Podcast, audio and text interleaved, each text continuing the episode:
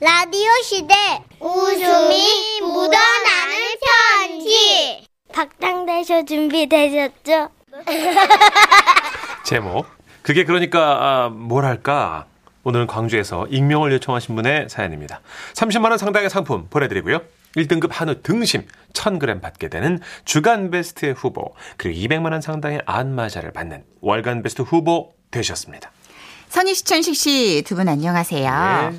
사람이 살다 보면 뭐 좋은 일도 나쁜 일도 겪게 되지만 요즘 저희 가족에게 고민이 생겨 두 분께 조언을 구하고자 합니다. 음. 예. 저희 집에는 41살에 쉰내 폴폴 나는 남동생이 하나 있는데요. 장가도 안 가고 40년 넘게 엄마가 손수 차려주신 밥을 먹고 살아요. 키도 180이 넘는 장정이 엄마가 밥 차려주기만을 기다리며 식탁에 턱 받치고 앉아있을 때 엄마는 자신도 모르게 가슴을 치신다고 합니다. 어느 날은 엄마가 저에게 전화를 해서 이렇게 말씀하셨어요. 아우 예. 야 나 진짜 천식이만 보면 콜라가 먹고 싶어. 응? 콜라는 왜요? 속이 답답해. 아우 진짜 아우 답답해 내가 진짜.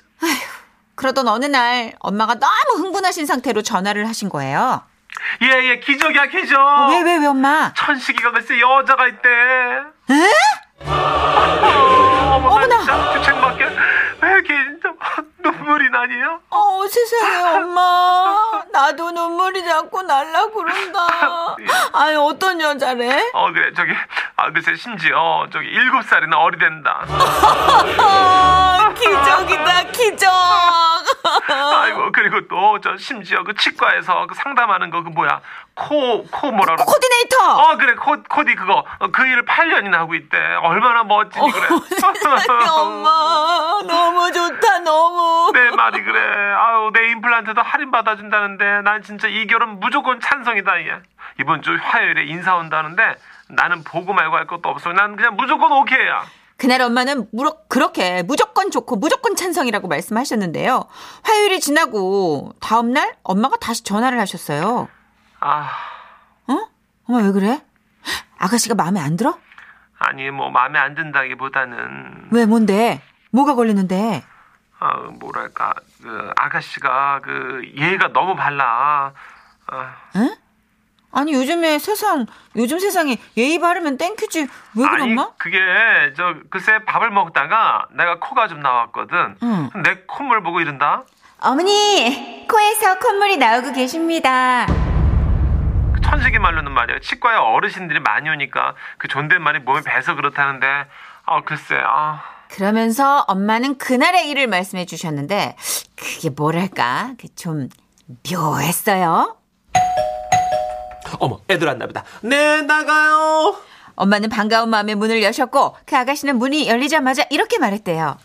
어머 어머니 어? 어머니? 아, 아, 아 그래요. 어, 일단 와서 들어와요. 그래. 어머나, 어머니 정말 미인이세요. 어머니가 오빠를 닮았나 봐요. 지금은 라디오 시대 웃음이 묻어나는 편지 웃음이 칼칼칼 제목 강적을 만났다. 울산시 울주군에서 이기동 님이 보내주셨습니다. 30만 원 상당의 상품 보내드리고요. 1등급 한우 등심 1000g 받게 되는 주간베스트 후보 그리고 200만 원 상당의 안마자를 받는 월간베스트 후보가 되셨습니다. 안녕하십니까 지라시 가족 여러분 예. 성격 급하기론 둘째가라면 살아온 이대 독자의 마다들로 태어난 저는 언제나 아버지의 급한 성격을 맞추기 위해 남들보다 30번 먼저 움직여야 했습니다 그래야만 살아남을 수 있었거든요 아 어릴 적 아버지께서 심부름을 시키실 때도 전 언제나 뛰어야 했습니다 네, 저 아버지 이거 신부름 좀 갔다 온나. 아버지, 뭘 사와야 하는데요? 뭐하고 서인아 버뜩 나가라. 아, 뭘 사는지 알아야지. 일단 뛰라고. 아버지가 마트에 전화해 놓을 테니까. 예. 뛰라 뛰어 어, 그렇지 뛰어 더 빨리 더 빨리 좀 작은 보폭으로 열심히 뛰어 마트에 가면요. 이미 마트엔 누나가 저보다 먼저 뛰어와가지고 물건을 사고 있었습니다. 아버지는 저를 못 기다리셔가지고 누나를 또 보낸 거죠. 겹친 거예요. 대박. 이뿐만이 아닙니다. 뭐 운전을 할 때는 어떤지 아세요? 이미 주차장 계단을 내려가면서부터 계속 자동차 키를 누르셨는데 와내차어내 차 어디 넣어 내차 이게 와 작동 안 하노 어? 어아내 차 아유. 내차 아이고야 그거를 여기 계단에서부터 누른다고 센서가 먹히는 게 아닌데 또 저런다 또. 이래 하다 보면 바로 걸린다 어, 어 찾았다 내차 어. 아이고 그러고는 우다다다다 뛰어가 차를 타셨는데요. 정차를 할 때도요. 제일 앞에서 신호를 기다려야만 했고 항상 출발 준비를 한 채 손은 수동기어에 가 있었습니다. 아, 아버지. 눈은 초롱초롱 마치 100m 육상 선수처럼 신호등을 끝까지 째려보며 초록불로 바뀌기만을 기다렸죠. 사실 가족들끼리 있을 땐 뭐 이런 아버지의 급한 성격이 별로 티가 안 났거든요. 그런데 저희 아내가 처음 저희 집에 인사 온 날 마침 아버지 생신이고 해서 집에서 식사를 하게 됐는데요. 아, 참고로 저희 아내는 굉장히 차분하고 느긋합니다. 아버지께서 평소처럼 빠른 식사를 시작하셨습니다. 아이고야 내 생일이 뭐라고 뭐 이래 말이 차리차렸어 자 밥 먹자 어 그때였습니다. 저희 아내가 예비 며느리로서 한마디 해야 한다고 생각했는지 입을 열기 시작했어요. 아버님, 음. 생신 축하드립니다. 뭐야 음. 아, 어머님 음식 솜씨가 좋다고 말만 들었지. 와, 이렇게까지 좋을 줄은 몰랐어요. 아버님, 정말 행복하시겠어요. 음 뭐야 그래야 그래 어, 음. 올해 아버님 연세가 어. 59세라고 하셨나요? 우와, 그런데 되게 젊어 보이세요. 어, 음. 기동 씨 형이라고 해도 믿겠다. 근데 아버님, 음, 그래 그래 음, 음. 어, 보통 뭐라 좀 어. 많이 당황스러웠습니다. 저희 집에서는 밥을 먹으며 대화를 한다는 건 있을 수가 없는 일이었거든요. 그 대화를 하다 보면요. 시간이 지체되고요. 아버지가 숟가락을 놓을 때 모두 식사를 마쳐야 하는데 야 이거 큰일 났다 싶었어요. 아내에게 따로 문자를 보냈죠. 어, 자기야 일단 밥 먹고 나중에 어 제발 나중에 말해. 아내는 문자를 쓱 보더니 아무렇지 않게 계속해서 대화를 토해냈습니다. 어야 그래 어, 어, 어. 아 근데 아버님 이 과메기는 어떻게 먹는 거예요? 어 제가 처음 먹어봐가지고요. 그때였습니다. 열정적으로 식사를 하시던 아버님께서 수저질을 멈추시고 저희 아내를 물끄러미 보셨어요. 큰일 났다 싶었습니다. 야, 이거 비상이다 싶었어요. 그런데 세상 처음 있는 일이 일어났습니다. 김 김에 싸서 먹어야지 아 김으로요? 어떻게 해요? 어 이, 이렇게요? 어 잘 모르겠어요. 김에다가 그냥 싸면 되는 건가? 어 아버님이 보여주세요. 어, 보, 보여달라고 네.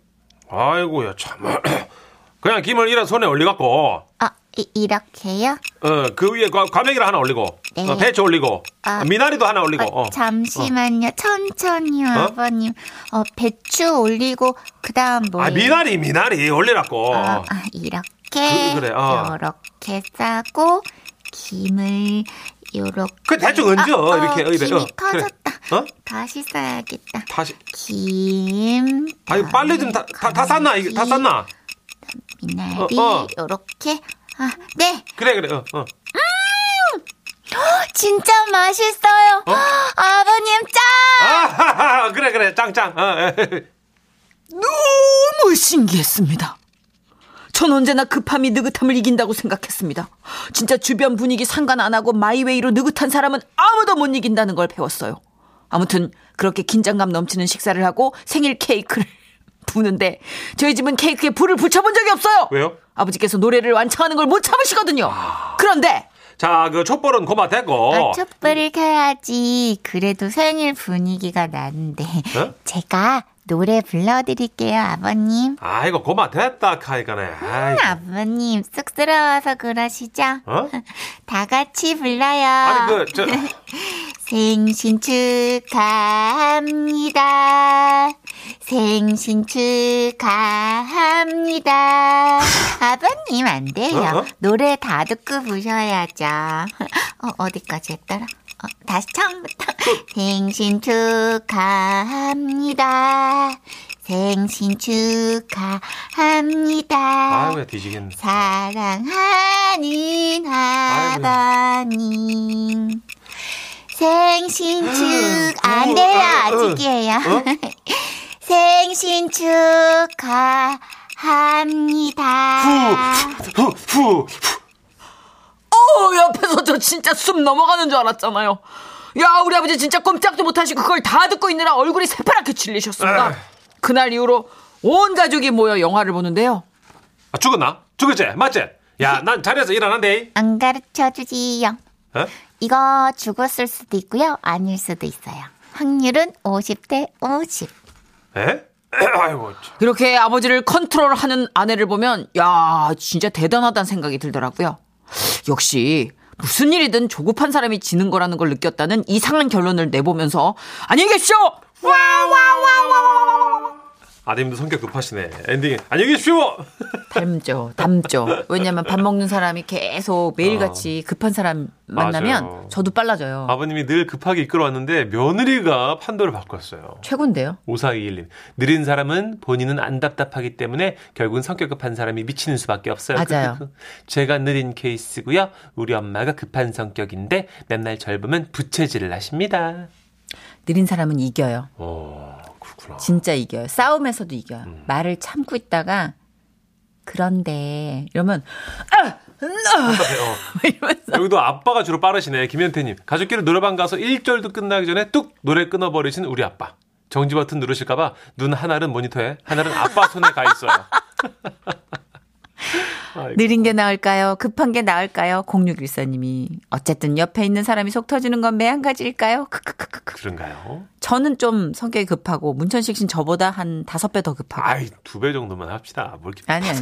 아까 제가 문천식 씨 그 문장 있잖아요. 예. 이렇게 보면은 음 저희가 뭐 아, 옆에서 저 숨 넘어가는 줄 알았잖아요. 라는 대본에 이 글이 있잖아요. 문천식 씨가 성격이 광고 급해가지고 들어야 되는데, 빨리. 이봐. 또 얘기를 못해. 광고 들어야 되는 거야. 어. 숨 넘어가는 줄 알았잖아요. 이거 먼저 들어오는 거야. 그러니까 숨에서 옆 넘어가는 줄 알았어요. 막 이렇게 될 때가 많아요. 아, 그럼 광고 듣고 자세한 얘기 드릴게요. 어, 저 봐. 아, 성격 되게 급해.